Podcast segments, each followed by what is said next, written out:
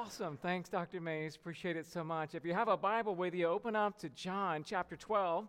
John chapter 12. We're continuing our verse by verse study through this incredible gospel, the Gospel of John. And today we're going to look at the words of Jesus when he says, My soul is troubled. So if you're taking notes, you feel free to follow along there with the outline in your bulletin. And we're going to be looking at John 12, 27 through 33. The Apostle John writes these words. This is Jesus speaking. He says, Now my soul is troubled. And what shall I say?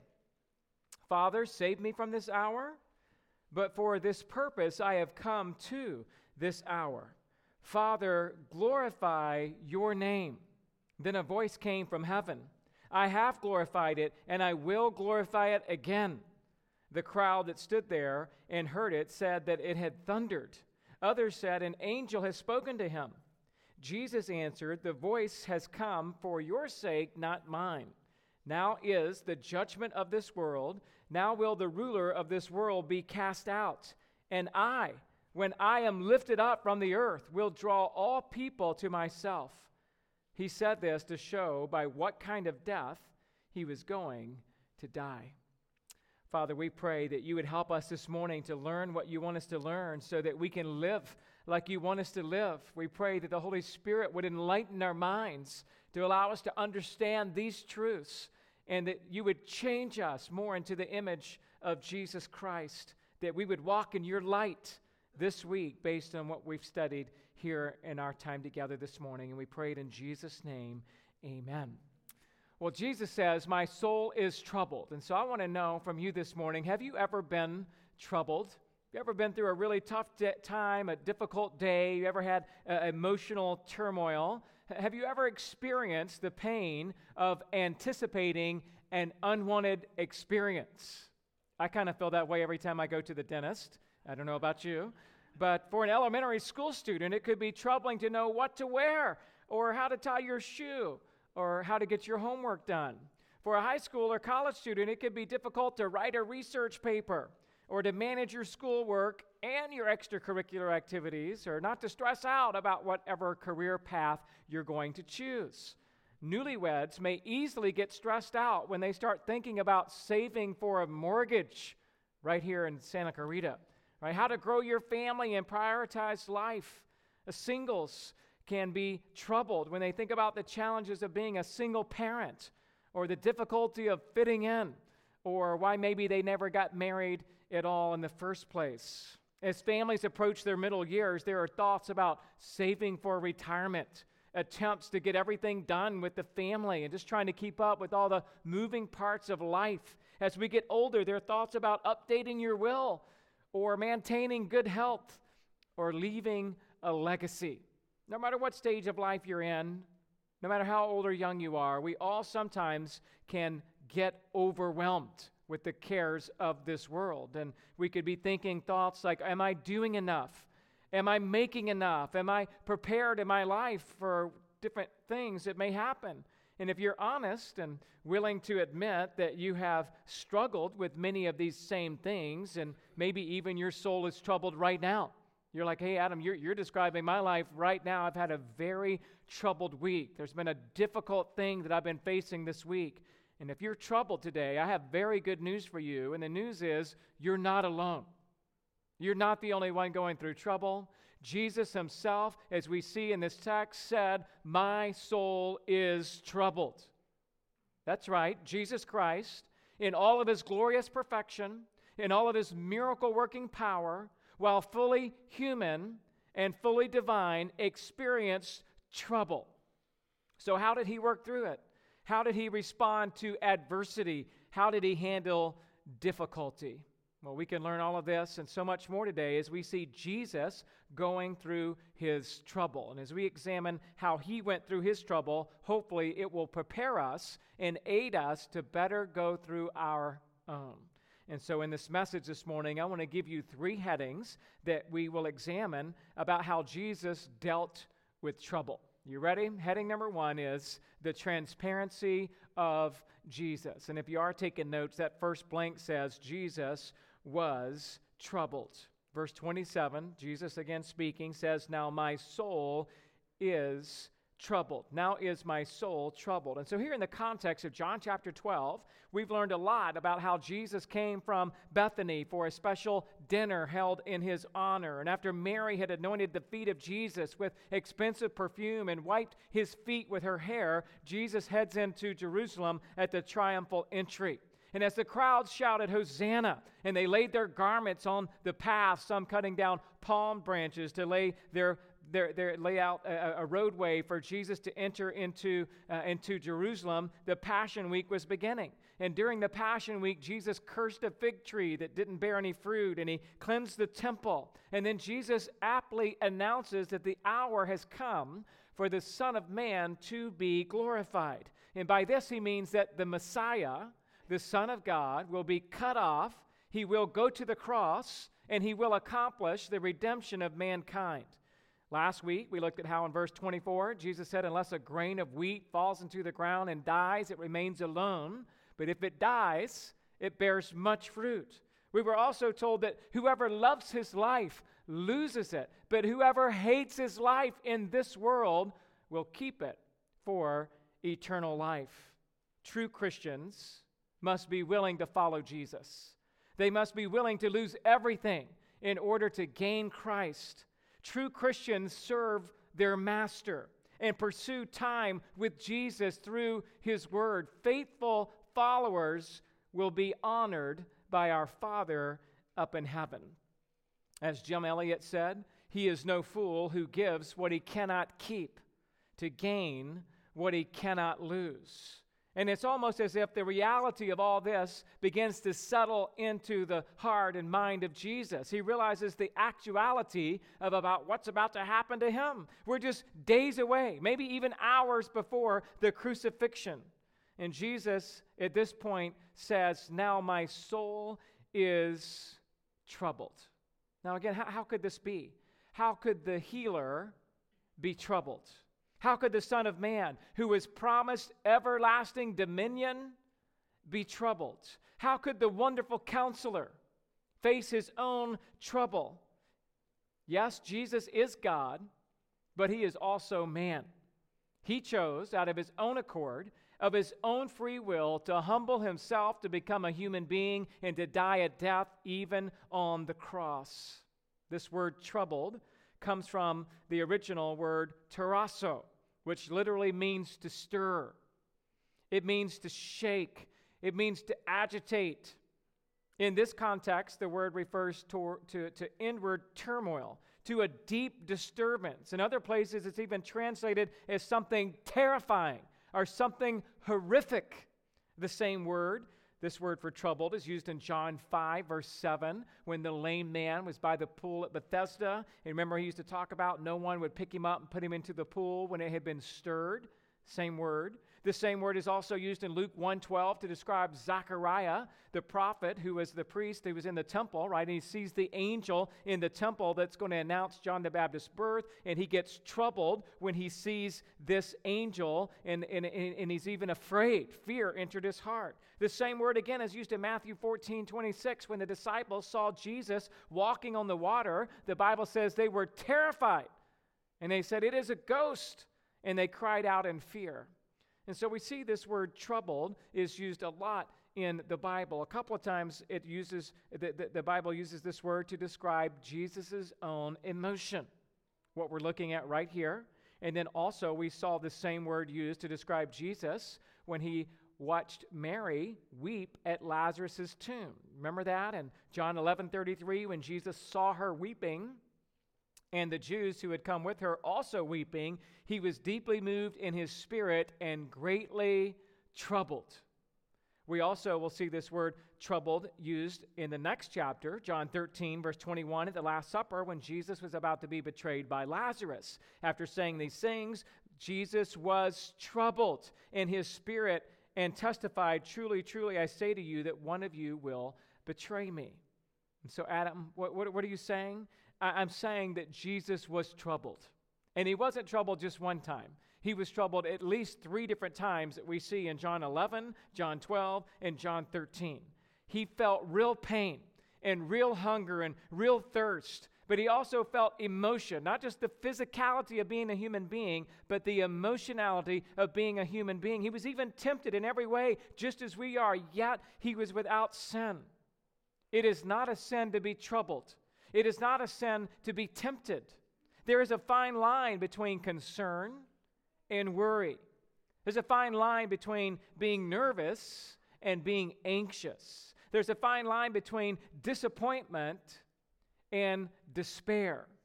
And if we're not careful, any of our emotions could turn into sin if we're not expressing them appropriately with a biblical balance in mind. And my friends, we need that biblical balance. And this morning we're going to find it in the person of Jesus Christ. You ask, well, what was it that Jesus was so troubled about?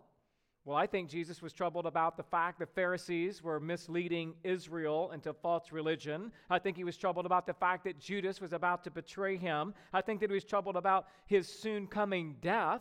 But do you know what I think troubled him the most?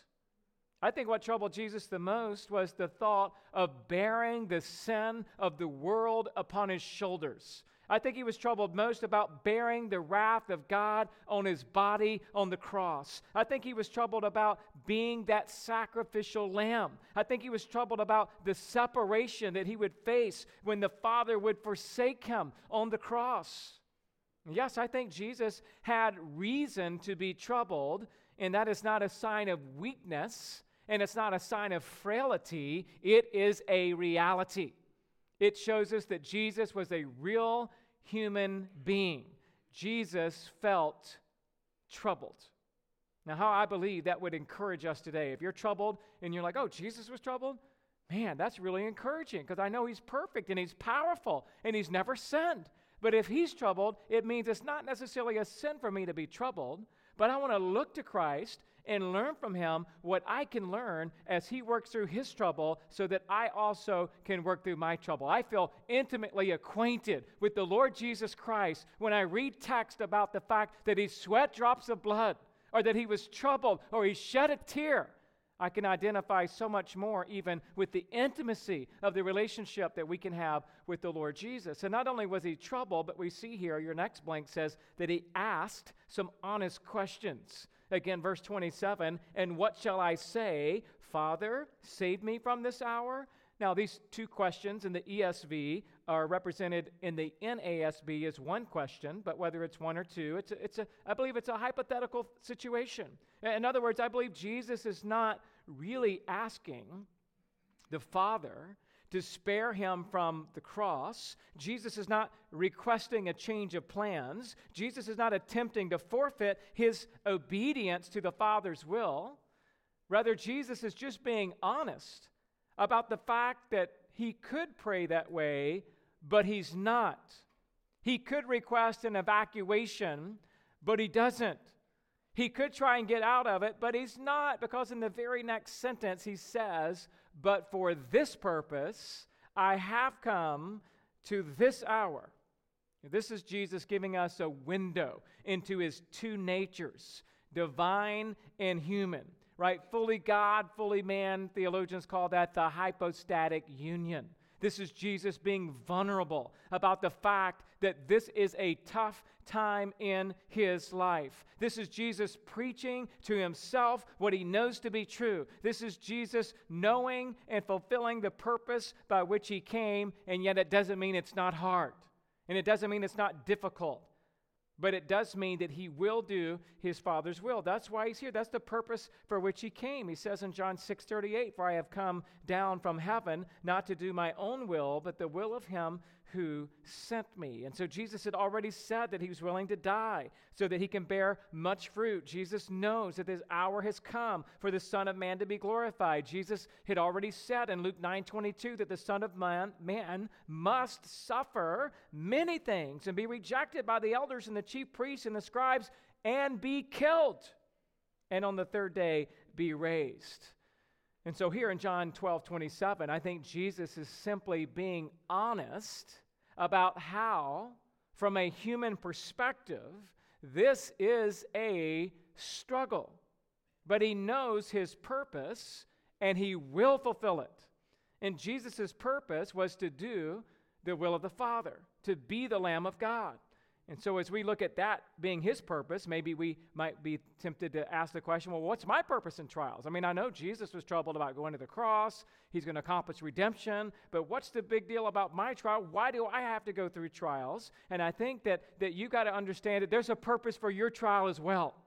Just as there is a purpose in Jesus' trial, there's a purpose for your trial. And if you forget about the purpose of your trials, it makes it 10 times harder to get through them. If all you do is look at the trial and the difficulty and the pain, then it's really hard to get through. But if you look at the purpose of the trial, and you learn what we're going to learn this morning from Jesus in the trial, and if you know what the purpose is, then it's going to help you. And namely, that purpose is that your trials are there to glorify God. They're there to strengthen your character. They're there to help you grow in your faith. That's Romans 5, verses 3 through 4, where Paul writes, Not only that, but we also rejoice in our sufferings, knowing that suffering produces endurance. Well, there's one reason for your trial, whatever it is you're going through physical, spiritual, emotional, that trial that God's allowing you to go through, that yes, He even ordains that you go through, is so that you can grow in endurance. So that over the course of your life, as you go through multiple trials, you can say, you know what? I've been in a hard place before. And my God always comes through. And as I'm going through the trials of my life, I'm getting stronger and stronger, and it's all of His grace. And as He's growing in us, this endurance, Romans 5 4 says, and endurance produces character. So now I'm becoming a godly man. Now I'm becoming a godly woman. I used to blow up when this would happen in anger. I used to be so fearful. I used to get depressed. But now, when these things come into my life, I'm building that character that God's working in me. And this character, Romans 5 4 says, produces hope. It, it makes me hope in heaven. It makes me hope for the return of Christ. It keeps me humble, realizing this world has nothing to offer. And so, when we're reminded that the purpose of trials of suffering in this passage is to make you stronger, that trials are to strengthen your faith, that the trials that God brings into your life humble you and give you hope in Jesus, it helps you to move through those trials. And next, we see not only does Jesus give us a, a very tran- transparent look into his life by saying, I'm troubled, and he asks some of these hypothetical questions, we also see here, your next blank says, Jesus showed resolve and focus. He shows resolve and focus, the end of verse 27, where he says, But for this purpose I have come to this hour, Father, glorify your name. Now, these verses, the end of 27 and 28, show the transparency of Jesus and they show us the way he worked through this. And this ought to be a great encouragement to us. It's not as though Jesus would ever say to you in your time of trouble, I have no idea what you're talking about. Jesus would never say to you, Suck it up, man, you're such a wimp. I think he would say, You know what? I've been there.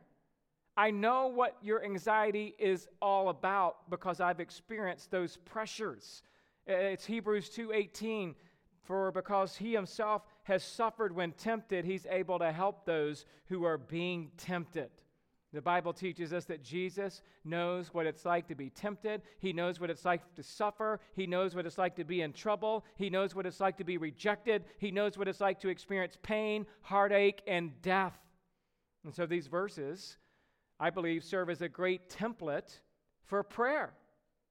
I mean, do you want to know how to pray when you're facing great difficulty? Do you want to know how you ought to pray when you're discouraged? Do you want to know how to pray when you're going through a troubled time? Look to Jesus and look to his prayer as your example. Jesus taught us how to pray in the Lord's Prayer. We also call it the disciples' prayer. We learn a lot about prayer in the Psalms. We learn a lot about prayer in Ephesians 1 and 3 and Philippians 3 from the prayers of Paul. But man, how about this prayer? This is a great place to go as a template to say, you know what, Jesus, teach me how to pray. I'm going to watch how Jesus prays. And in Jesus' prayer, he reminds us again that our suffering has a purpose, that our suffering was ordained by God, that our suffering is not in vain, that it is in our suffering that we find out how strong our faith really is. You know, I was telling you a little bit about Jim Elliot last week and about Nate Saint and the missionaries who gave their lives in Ecuador. After preaching that sermon last Sunday morning, that night, we ended up watching uh, the, the End of the Spear. Maybe you remember that movie that came out 10 or so years ago about this very story. And so the little kids went on to bed. It's Lisa and I with Anna and Nate. And now we're watching the movie, The End of the Spear, and the kids' eyes are like this big. You know, as we see like them literally um, get to the point where they shove a spear through Jim Elliot's chest. And I'm kind of watching it on the screen. I'm looking at my kids, and they're just like, you know, it's like this horrifying, this horrific thing. And yet, we're reminded that we, we don't really know how we're going to respond until you're in that moment. Because earlier in the movie, it was the, uh, the little boy, Steve Saint, who's talking to his dad, Nate Saint. And he says, Hey, dad, you're taking a gun with you into the jungle, right? And the dad's like, Yeah, we're taking a gun, but we're not going to shoot the Auca Indians because they're not ready to die. We're ready to die. We know Jesus. We can't kill them because then they're going to go to a lost eternity. And the son was kind of struggling with that answer, like, Well, dad, I want you to protect yourself. And he said something like, Well, we might fire it in the air, and maybe that will cause them to run. And sure enough, the day comes, they land on the beach, they try to make contact with the Indians. After a couple of days, it seemed to be going okay. And then all of a sudden, the warriors came and rushed into this open area by the river and speared these guys to death. And after the movie was over, I looked at my son, Nate, and I said, Hey, Nate, you think you could do that? He's like, I don't know, man. I'm like, I don't know either. Like you just really never know till you're in that moment. I mean, Peter acted like he was all that following Jesus, and then he runs like the Dickens when they come after him and says he didn't even know him.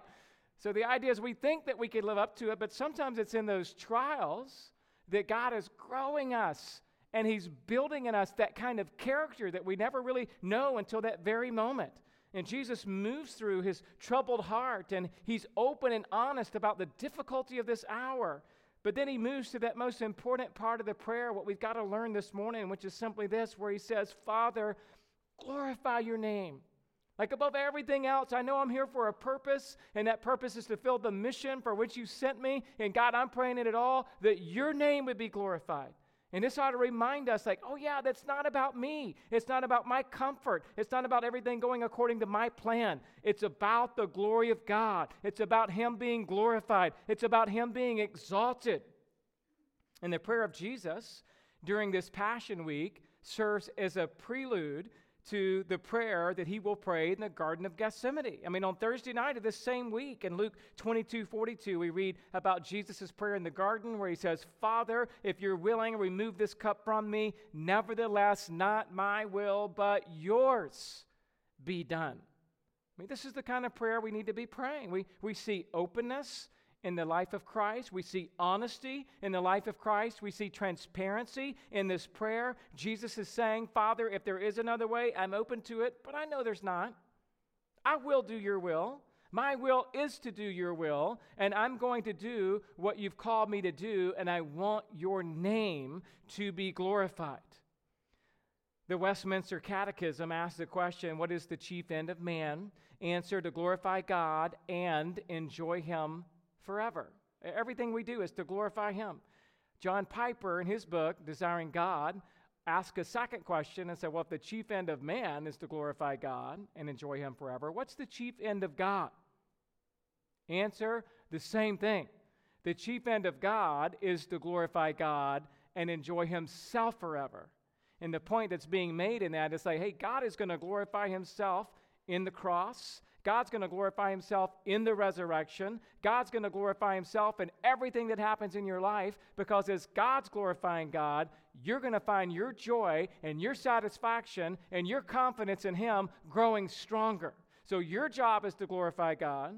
God's job is to glorify God. And as all this is happening, then God's being exalted in a way that his glory is on display so that it can be more clearly seen. So that when you and I see the testimony of a Jim Elliot or a Nate Saint, we're like, you know what? Glory be to God.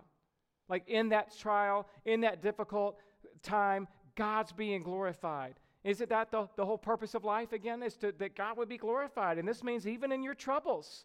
I would say, especially in your troubles. This is where God has your attention more than any other time. It's when you're troubled that you're the best student of prayer. It's when you're troubled that you learn and you're hungry to know exactly what God's word means when it says what it says because you're desperate, you're in great need, you're in great turmoil, and you're poring over the scripture, and you're on your knees every morning, and you're saying, God, we got to have help.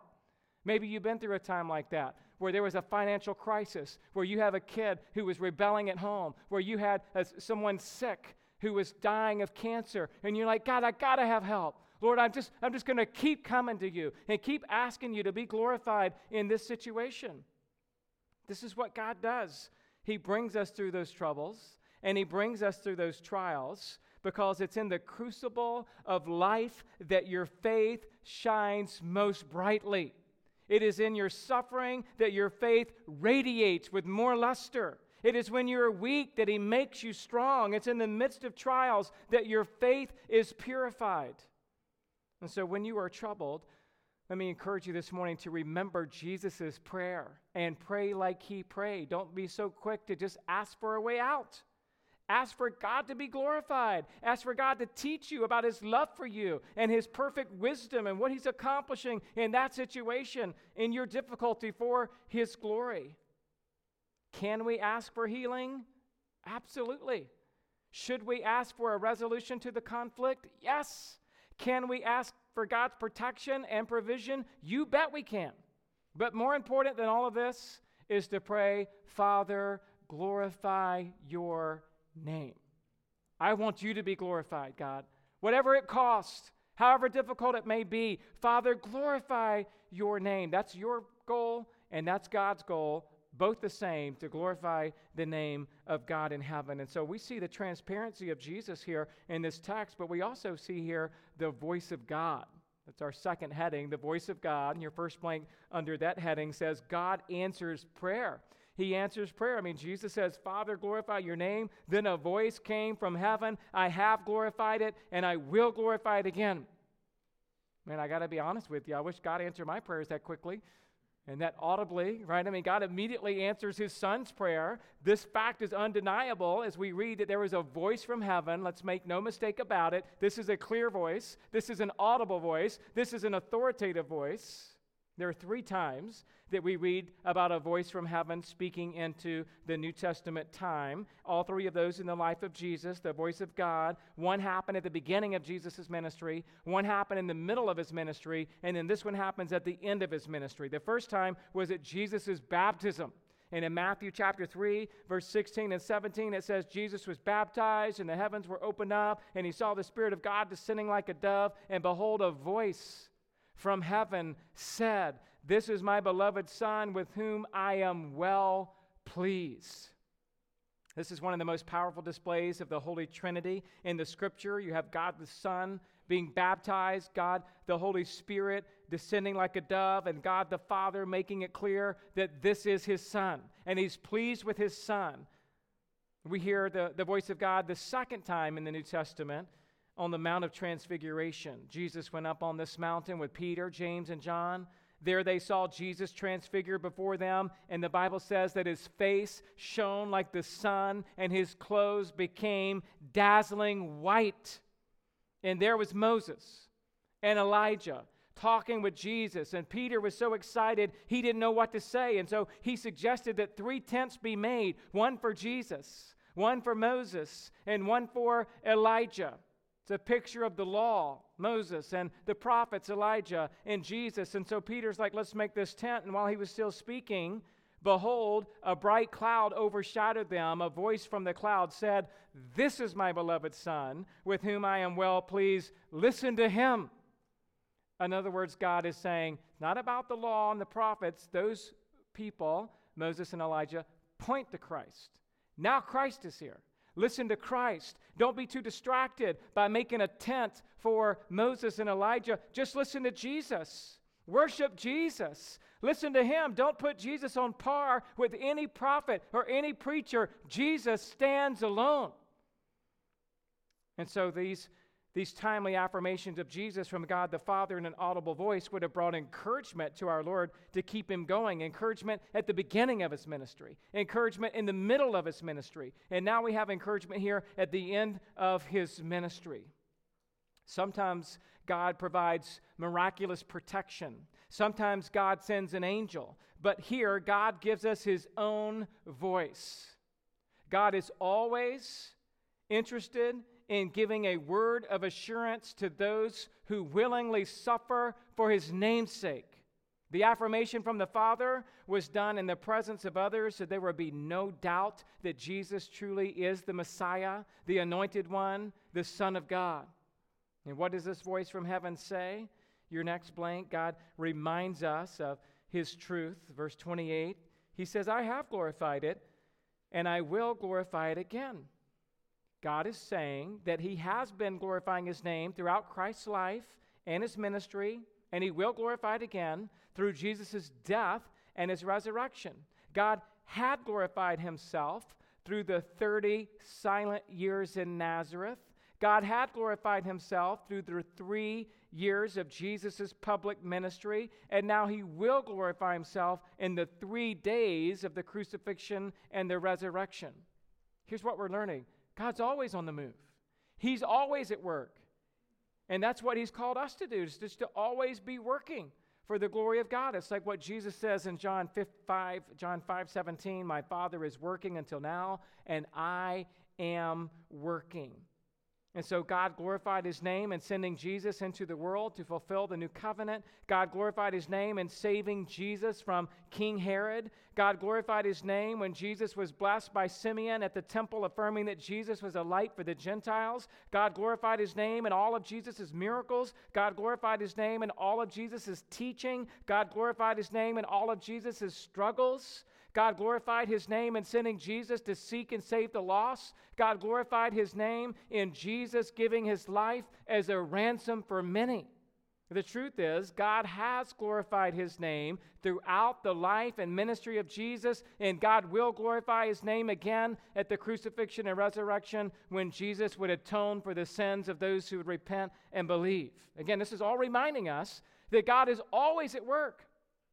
It's not as if he begins something, he's already been doing it from eternity past. It's just now coming into picture and into play in your life. God is at work in your life on the good days, and God is at work in your life on the bad days. And you got to see everything that happens as being from the good and sovereign hand of the Lord. And you need, we need to be asking God to, to, to help us glorify Him in the midst of our difficult situation, no matter what's going on. Just a couple of weeks ago, my boys are playing basketball. They had their first game of the season. And we got shut out 22 to zip. Ouch. How do you get shut out in a basketball game? So as soon as the game was over, I grabbed two of my boys, put them in my car. Lisa and I had come from different angles, so she's got the rest of the kids. I got these two boys who are playing on the team.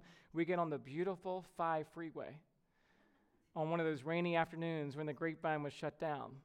And we sit, after getting beat 22 to zip, we sit on the freeway for an hour, moving like all of five inches. And during that time, my boys are like, I hate basketball. I quit. You know, that was awful. Coach should have moved us from man to man to zone. You know, they're just in all this stuff. And I'm like, hey, boys, I hear what you're saying, man. That was painful to watch. but what do you think God thinks about this trouble. I mean, that was a troublesome time. I'm, I'm with you. My heart goes out to you. That was a difficult game. But what do you think God thinks about this? My kids are like, what, what do you mean? Like, God doesn't really care so much about the score as he cares about your hearts in this moment, learning that even in a, in a, in a worldly trial, it's not like God you know, cares about sports, right? But he cares about our attitude. And he wants you as a young man to look to God and say, you know what, God, my heart is troubled right now. For you, it could be something much more important than a basketball game. It could be your job. It could be your marriage. And you're like, I'm just troubled right now. And in that moment is when we've got to come and say, God, what are you teaching me? How is it that my faith can be strengthened? What is it that I, I can do in this moment to realize you're actually at work? Like, Lord, you're at work at this. This is not an accident. This is something that you're doing and you're bringing about. Lord, I want to join you where you're at work, glorifying your name by having the right attitude. And let me give you one more observation here about the voice of God, God reveals himself to those who worship him. God reveals himself. When, when you're not looking for God, you're not going to see him. But in the trouble, you start looking, he starts revealing, and he does it anyway, all the way through his word. Right? But, but look what this crowd happened to them. Verse 29 the crowd that stood there heard it and said, It had thundered. Others said, An angel has spoken to him. Now, this verse simply said, The crowd heard it. Then they responded that either it had thundered or an angel had spoken to Jesus. What are we to think of this? Well, some commentators say here that they heard exactly what God said I have glorified it and I will glorify it again. But since the crowd was in denial, they explained it away as thunder or as an angel. Other commentators say that thunder was often associated with the voice of God in the Old Testament. Still, other commentators say that God spoke to Jesus in an angelic language, and so those standing by could not understand it. You might remember a similar story when Jesus spoke to Saul in Acts 9, when Saul, before his conversion, was on the road to Damascus. He gets thrown off his horse, and he says in Acts 9 7, the men who were traveling with him stood speechless hearing the voice, but seeing no one. Later, while giving his testimony, Paul describes it this way in Acts 22 Now, those who were with me saw the light, but did not understand the voice of the one who was speaking to me. Well, my thoughts on this are if spiritually blind people cannot see spiritual truth, then spiritually deaf people cannot hear spiritual truth.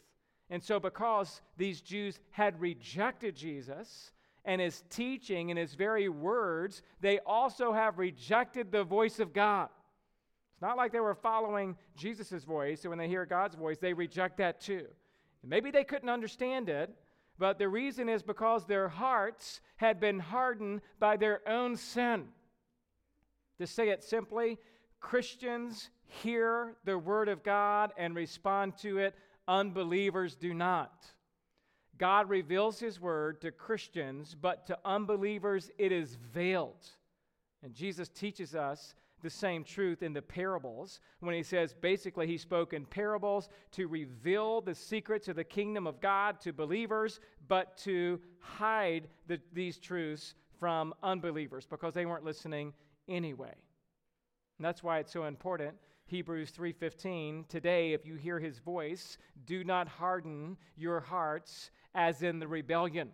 The Hebrew of uh, the, the writer of Hebrews is saying, look, you remember when the Israelites were rebelling against God's voice from Moses and in the wilderness and everything else that was supposed to be happening? Don't be like that. When you hear the voice of God today speaking through his word with crystal clear clarity, then you need to listen and respond to that work of God in your heart and in your life. It might be through a sermon or it might be through a song. God's voice is only in Scripture, but those things could be helping you see with more clarity and understanding what it is that God's saying. And so, if God's speaking you today through His Word, listen up. Don't make excuses. Don't explain God's voice away. Open your heart to Him. Ask Him to help you understand and obey Him in faith and in sincerity. The third heading I want to give you this morning is the teaching of Jesus. And here in verse 30, we see a divine explanation. A divine explanation. Jesus answered, This voice has come for your sake, not mine. Now, at first glance, this explanation from Jesus can be a bit puzzling. Didn't Jesus just ask for God to glorify his name, and then God says, I have glorified it and I will glorify it again? How could Jesus say that this voice was not for his sake? Well, after digging into this a little bit earlier this week, I think the best answer is this Jesus is communicating that God's voice did not come exclusively for his sake, but that it also came for the sake of his listeners. Jesus did not need to hear God's voice to know that God was being glorified in all of this.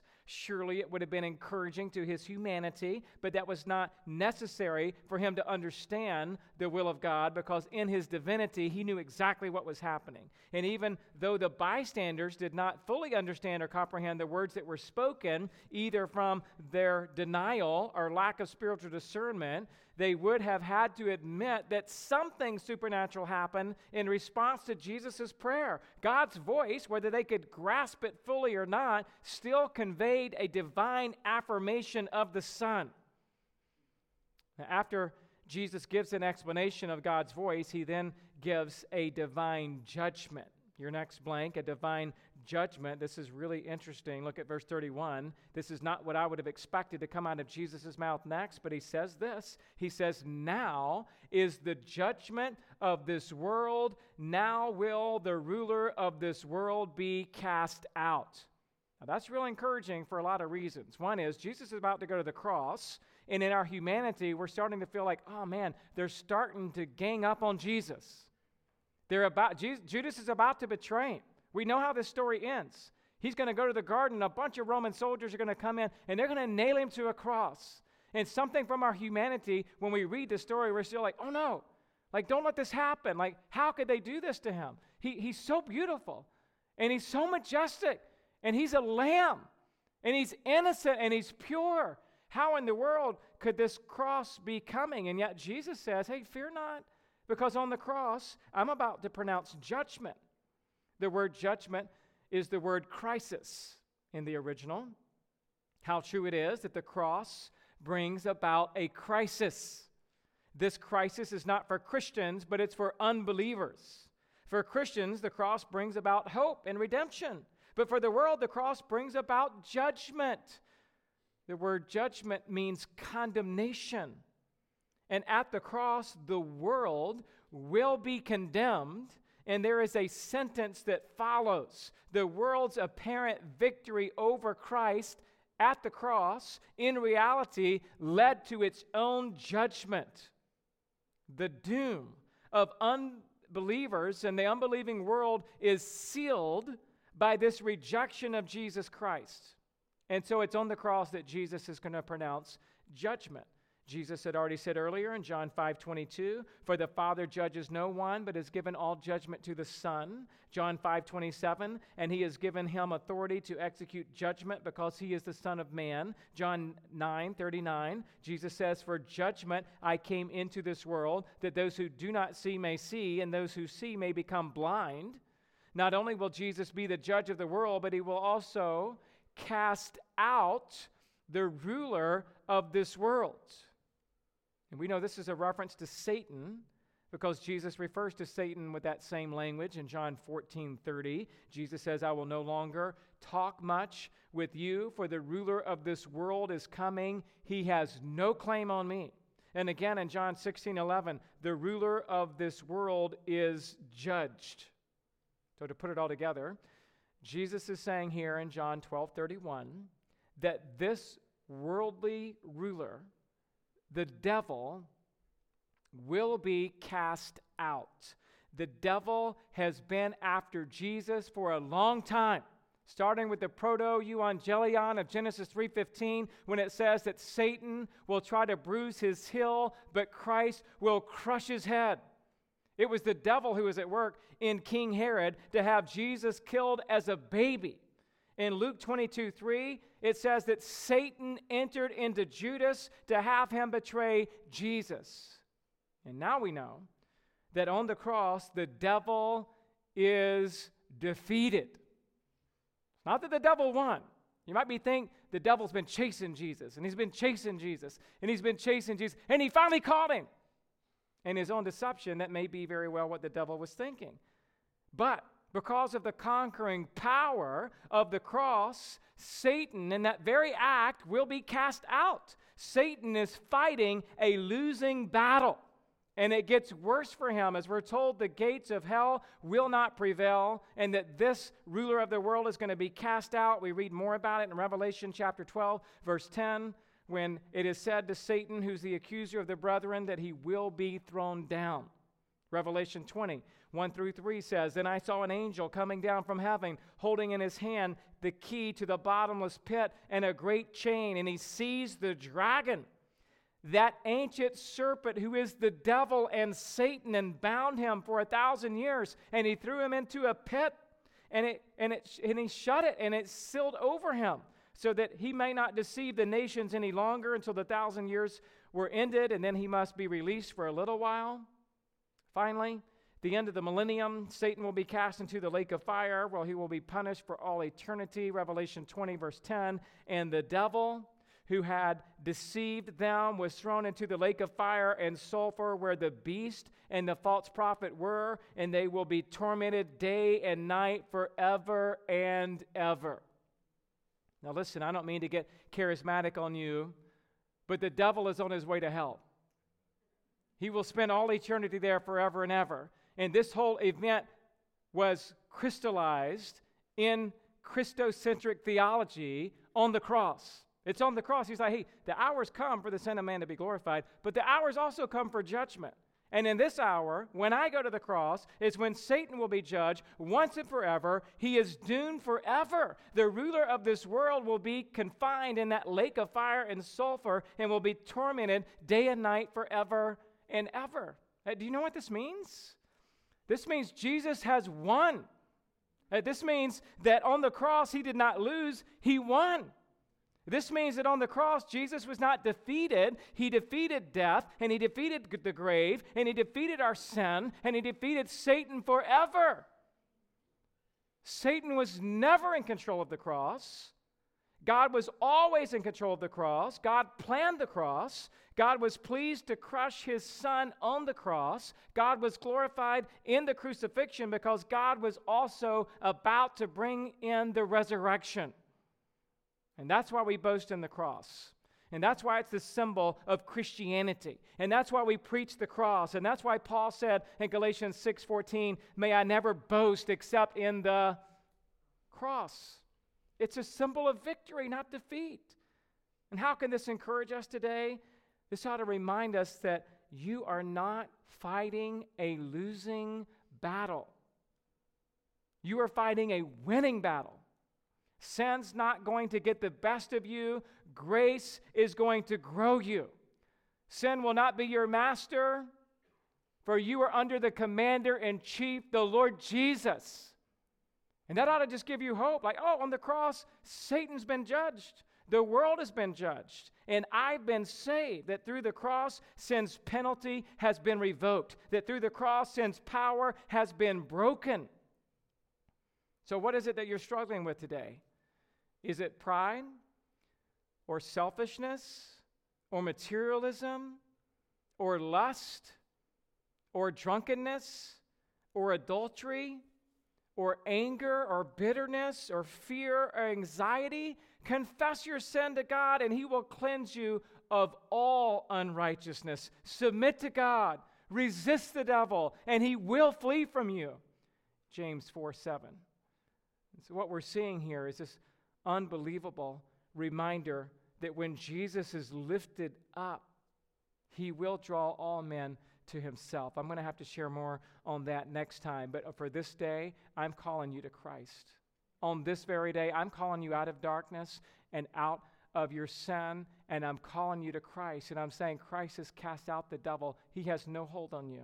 If you're here today and you're not a believer, I'm calling you to surrender your life to Jesus Christ. I'm telling you, it's about heaven or hell, and it's a cross that makes the difference. And if this day you don't know where to go and your troubles are a mess, the only way to get through your troubles is to look at the triumph of the cross. And I'm pleading with you on this day that you would abandon your sin and that you would abandon all of your unknown questions and you just like, I'm just going to come to Jesus. I know he died on a cross, and I know the Father in heaven affirmed that that was his son. I'm coming to Christ. I bid you come this day. if you're here today and you are a believer and your heart's still troubled, then let me remind you of this beautiful prayer that God, in the midst of my trouble, I just want you to be glorified. I, I don't need more medication. I don't need a psychologist. I don't need a drink. I don't need more money. I don't even need a vacation, though it's nice to take those. Right? What I need is Jesus. That's what I need. If my heart's troubled, I need Jesus. I need to understand Him and understand His Word, understand that my trouble has a purpose. And it's for this very purpose that I've come to this hour. And in this hour, my prayer will be Father, glorify your name. Let's pray together. Father, thank you for the opportunity today to just be reminded of some of these truths, Lord. Some of our work here in this passage is still to be done, but we're just so thankful for this, this transparent view of the Lord Jesus Christ, who also was troubled. We pray, God, that as we look at his prayer, and as we hear that voice from heaven, and as we pray along with Jesus, Father, glorify your name, that that would be what helps put us in the right perspective to understand the right purpose. It's all about you, Lord. It's all about your name. Forgive us, God, for thinking somehow that we can be a judge of the universe. Forgive us for somehow thinking that we know what's best and what you should have done and how it should be done in our life. And we confess all that pride today. And we just ask for you to shine your light through your word in our hearts. Encourage those of us who are troubled this morning. God, whatever we're going through, help us to find that the triumph is in the cross and in the victory that we have in Jesus. And it's in his name we pray. Amen.